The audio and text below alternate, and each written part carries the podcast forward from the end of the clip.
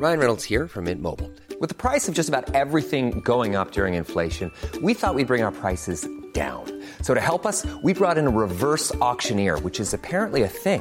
Mint Mobile unlimited premium wireless. Ready to get 30, 30, bit to get 30, bit to get 20, 20, 20, bit to get 20, 20, bit to get 15, 15, 15, 15 just 15 bucks a month. So, Give it a try at mintmobile.com slash switch. $45 upfront for three months plus taxes and fees. Promo for new customers for limited time. Unlimited more than 40 gigabytes per month. Slows. Full terms at mintmobile.com. Hi, I'm Danielle Radoichin, and welcome to My Big Idea, the weekly podcast from ASOS featuring young women talking about their brilliant careers. Today, I'm chatting with Katie Hobbs, the 27 year old founder of photo sharing service Catch-Up. Here's Katie's big idea.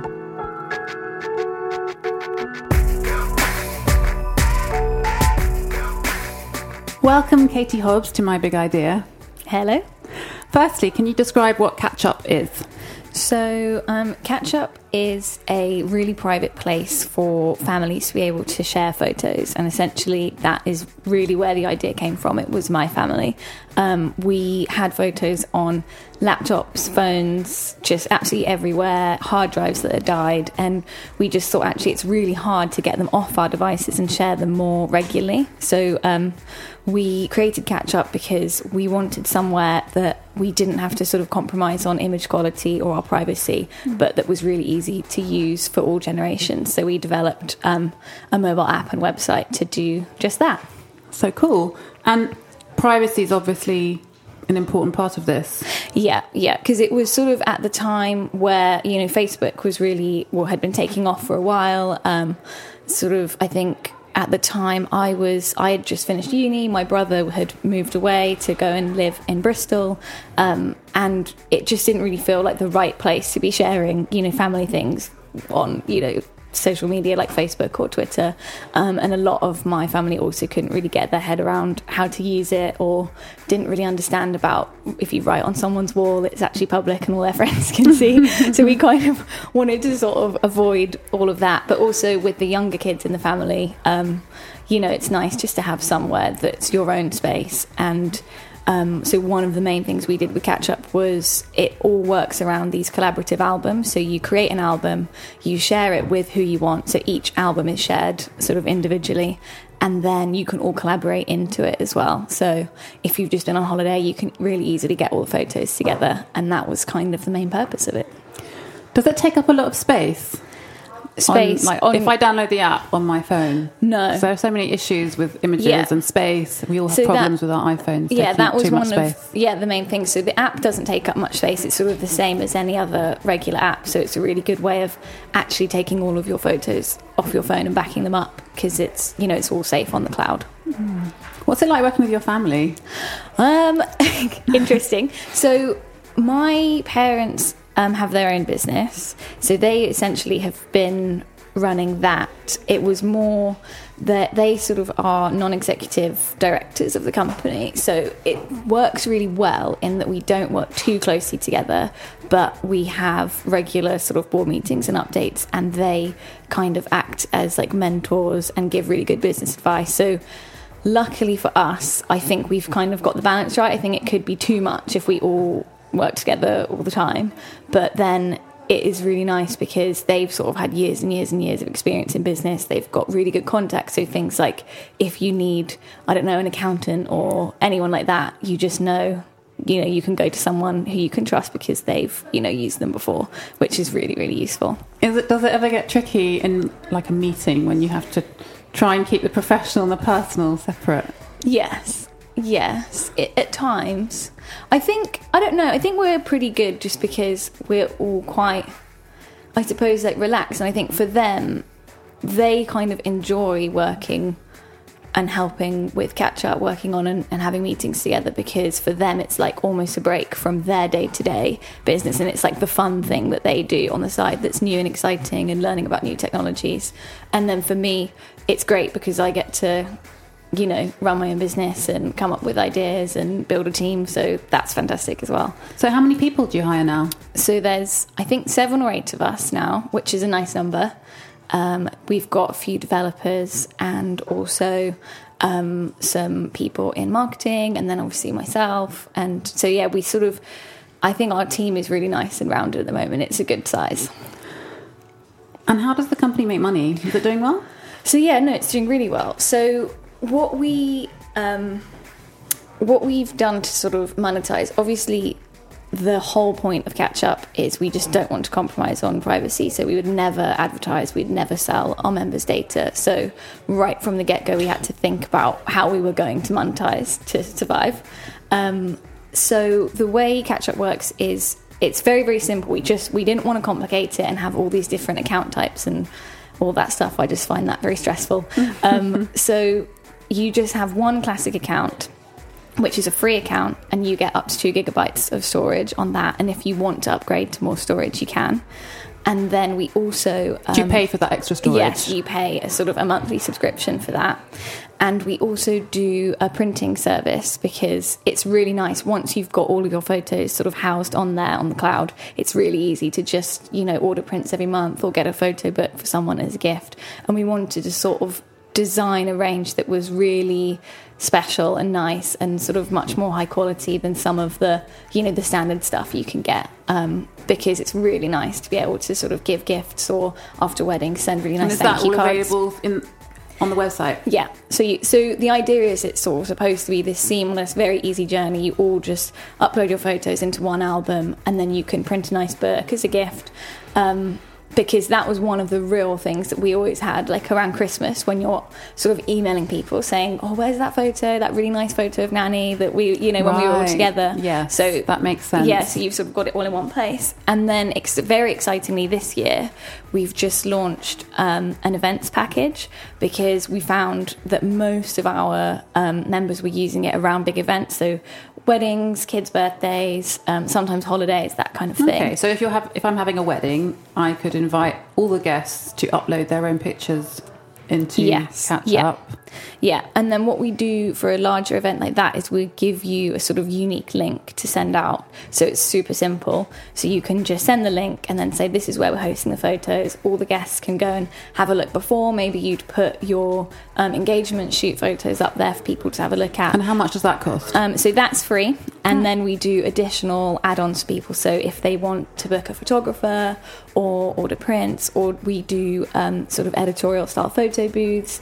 So we kind of do anything, really anything around events that helps capture those sort of moments and memories, but in a way that's very natural and kind of works with, I suppose, the energy of the event and what you want to achieve. How many members do you have? now? So at the moment, we've got about 50,000 downloads of the app, um, and we're working on our event partnerships. So, and that for me is like the What most that mean? exciting part. So we're partnering with um, event companies, um, essentially, who maybe do organised kids parties, or um, it can be venues like um, that in London that we've done events at. So we're sort of becoming their preferred partners to work with, um, because it's just easy if they can book a photographer and then do all the pho- photo hosting. and how and does that work? Do you approach them, or do they come to Um, you first? Most of our stuff has been really organic because it will be like you do an event somewhere and then you work with the venue and then they like you and then you, you know, that kind of thing. So it mainly all started from just helping with family and friends events or like maybe being put in contact with someone who runs an event company. So it was all very, yeah, very organic, which is nice. I suppose that's a nice way of growing your audience. yeah, definitely. Are there any other ways that you are growing your membership? If you're, you just said you don't pay for advertising, how do you go about increasing your profile? So we we don't actually do a huge amount. When we first launched, we um, did sort of a really nice soft launch with some uh, bloggers, um, which worked really well. We just had, I think it was like five or ten um, mummy bloggers who tried, you know, tried out catch up for. They went away for a long weekend or something, and um, and that was really nice because we sort of did that, and then we that's how we sort of started getting a following on Twitter and things like that. And really, what we did was we kind of started small, which is what I would advise for anyone do, doing something like this Yeah. because it's yeah, it's quite a lot. And so we sort of yeah, we started small, and we just got then kind of had this group of advocates and mums and mums in the local area as well who we spoke to and then because we had to do realistically the first year was just tweaking the website and making it better because you kind of launch with this thing that you think yeah that's it that's perfect but actually you know it's not as easy to use as you think and you have problems. So we spent quite a long time doing that, which on the one hand you could see it's frustrating because you're thinking, oh, we're not growing very fast because we're trying to fix all these problems. But actually, it puts you in a really good position because then you've got all these people behind you, and when you do make changes or release new features, people are sort of really excited about it. Um, so I think that works well for what we wanted to achieve. That sounds cool. So you graduated from Loughborough University in 2011, and then you launched Catch Up just a year later after Yeah. winning a government grant. I was quite interested to know about how you go about securing money from the government. Yeah, so there's um, a government like arm called Innovate UK, and they do a lot of grants for tech, which is great. Um, and I think it is a bit overwhelming because there's just so many different options. There is money available, but you just kind of don't know. I suppose like what you qualify for, and there's all these different yeah different types. So um, it just kind of takes a bit of research and sort of going onto their website, and there are people that you can sort of get advice from um, that help with putting in bids and things.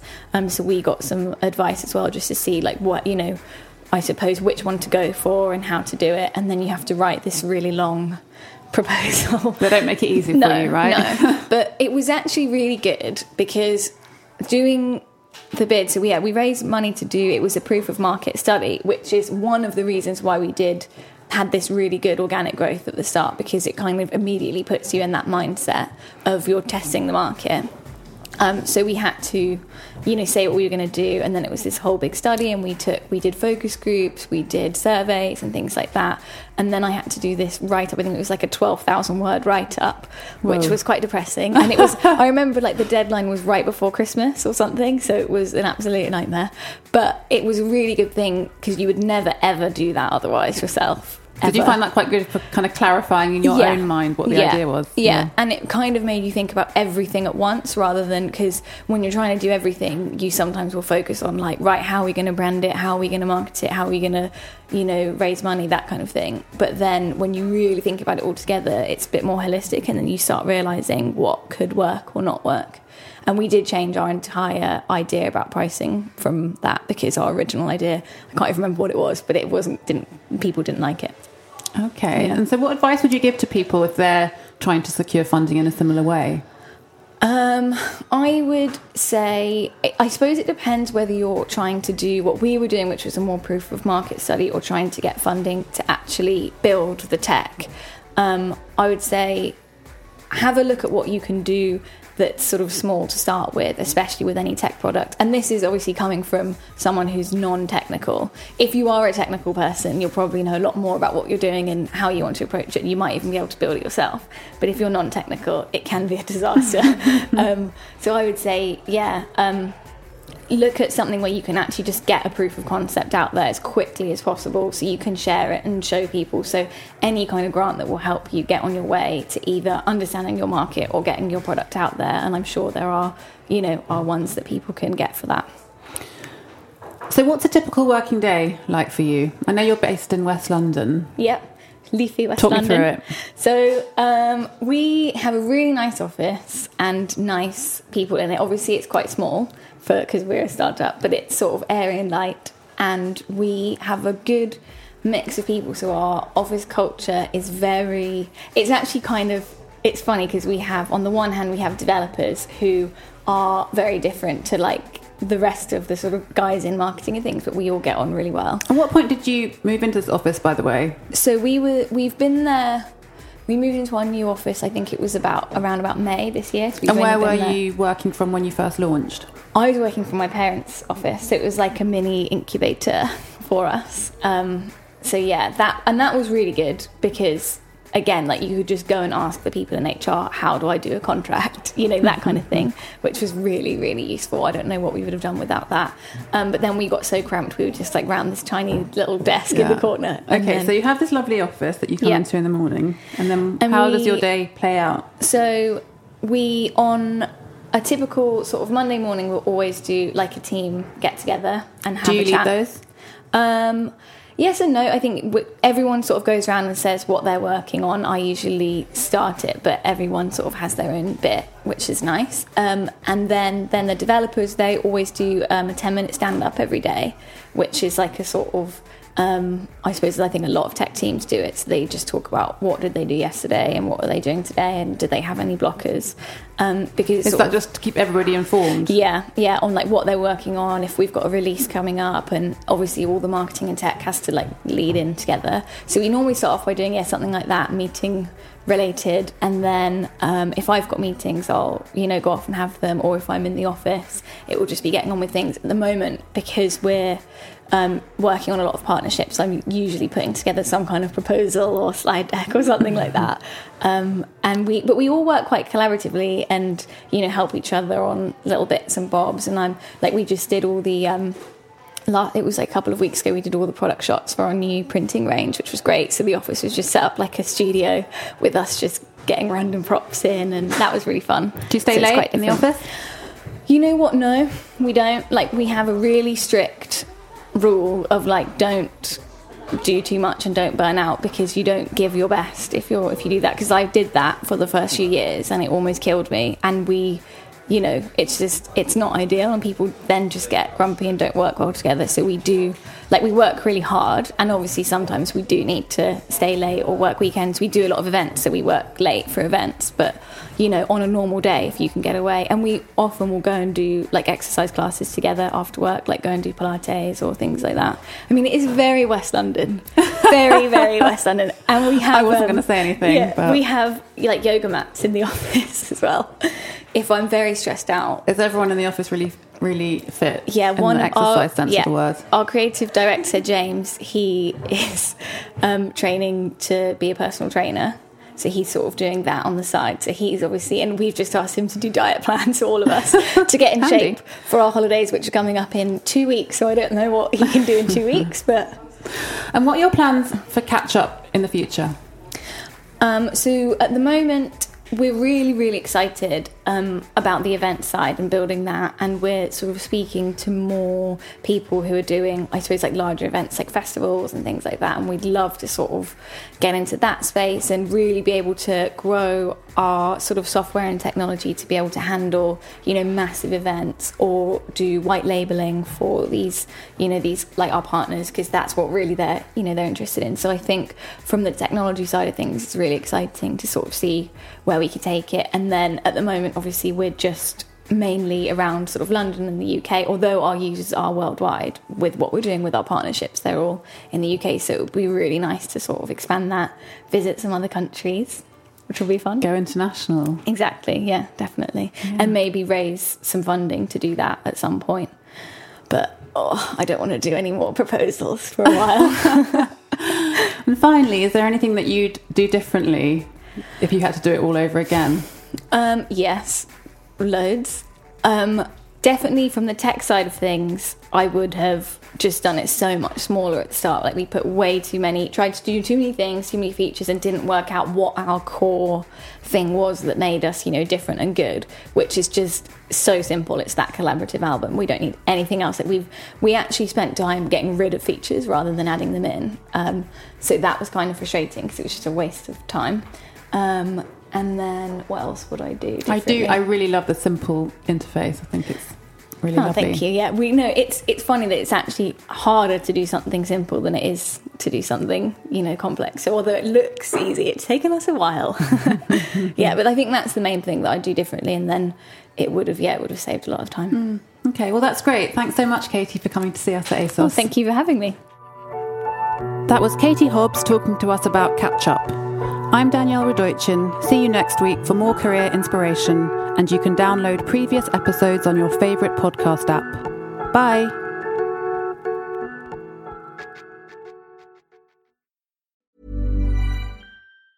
Hi, I'm Daniel, founder of Pretty Litter. Did you know cats tend to hide symptoms of sickness and pain? I learned this the hard way after losing my cat, Gingy. So I created Pretty Litter, a health monitoring litter that helps detect early signs of illness by changing colors, saving you money and potentially your cat's life. Pretty Litter is veterinarian developed, and it's the easiest way to keep tabs on your fur baby's health right at home. Go to prettylitter.com and use code ACAST for 20% off your first order and a free cat toy. Terms and conditions apply. See site for details.